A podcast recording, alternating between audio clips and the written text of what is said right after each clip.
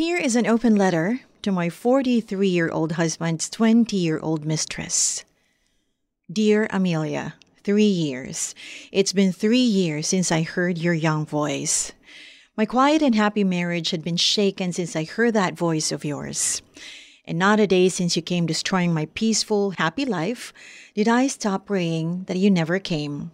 I wrote this letter in my hopes that one day you may read this letter and somehow you may listen and learn to what I have to say, not just as the wife of the man whom you tried to steal, but as a daughter, a woman, and a mom.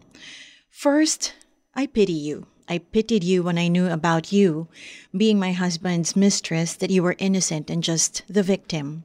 But the moment you decided to continue your deep, dark, and scheming relationship with my husband, you turned yourself from a victim to a villain.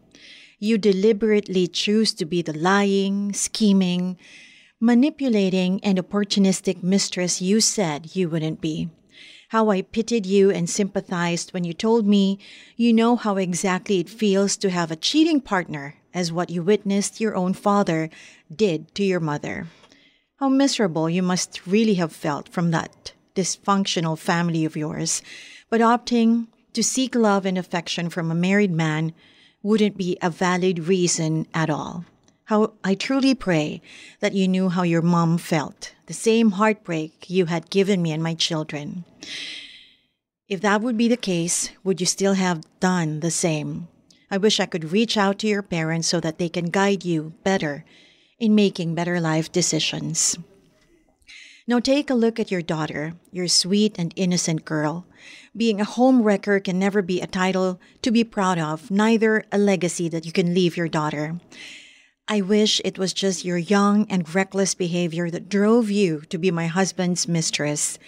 But clearly, you made the decision and putting yourself in a troublesome position. Many times I've reached out to you and pleaded you to stop, but you still continued being one. You reap what you sow. Surely the day will come, you will see what kind of woman you have raised by being the woman you are now. But it's never too late, though.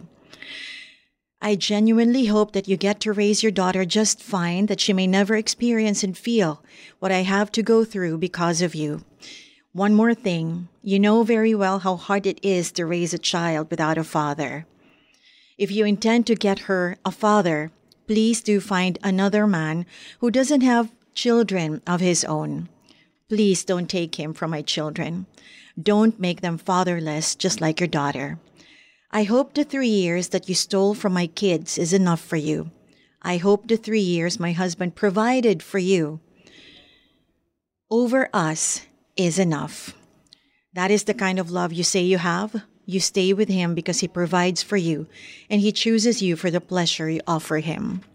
Both of which both of which are selfish enough to be called love.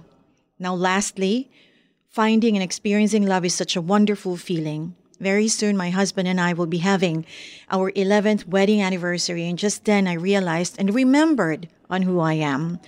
I am the one true and legal wife. Yes, I was broken and devastated when I knew about you and your affair with my husband. I was broken, I got angry and devastated, but as he confessed and asked forgiveness, I chose to forgive him and fought for our marriage. He may not be perfect and committed a lot of mistakes, but I am willing to take our chances because that is in our vows. Amelia, when you experience this kind of love with the right person for you, then and only then you will understand why I have to fight for my husband and my children's father. Our love may not be perfect. We have our shortcomings. That is why this chance, we have this chance to make it better. I hope you do the same with yourself Allow yourself to experience the love that is true and yours alone. You are young and have a life ahead of you, and you don't have to be kept a dirty little secret. Letter sender, Teacher Gemma.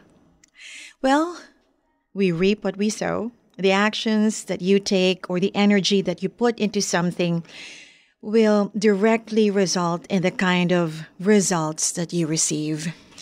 So always consider your actions, our actions, because it has far reaching consequences. Just like the law of cause and effect. And that's our Chloe's Inbox for today.